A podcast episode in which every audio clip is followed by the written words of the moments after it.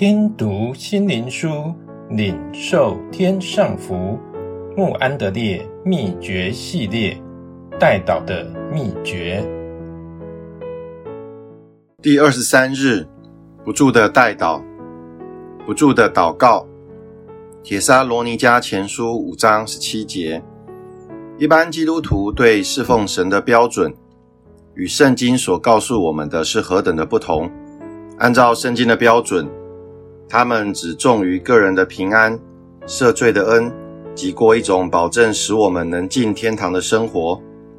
但圣经的标准远超过这种想法。按照圣经的标准，一个真正的基督徒乃是将一切力量、时间、意念并爱完全献给那位救赎我们的荣耀的神，并且乐意侍奉他。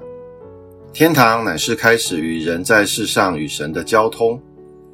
对于前者而言，不住的祷告不过是不必要，也是不可能达到完全的生活。有谁能做得到？不这样做也一样可以进天堂。但对一个真实的基督徒而言，则恰相反。这句话乃是说出神应许人最高的喜乐。一种充满一切祝福的生活，借着他的代祷而临到人的生活。因着人恒切的祷告，祷告就越来越成为人在世上最高的目标，与神之间的交通，及在世上最宝贵的经历和最大的喜乐。不住的祷告，但愿我们以最大的信心，把这句话当作是神的圣灵在我们心内做工的一个应许。他也应许我们得以与主耶稣有密切的联合，使我们能像他。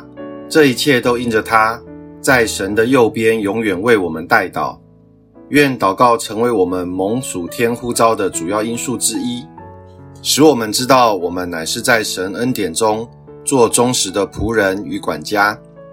当我们想起主耶稣曾说：“我在他们里面，你在我里面”时，我们能相信天父如何做工在他里面，使基督为大祭司，也照样为我们祷告并做工在我们里面。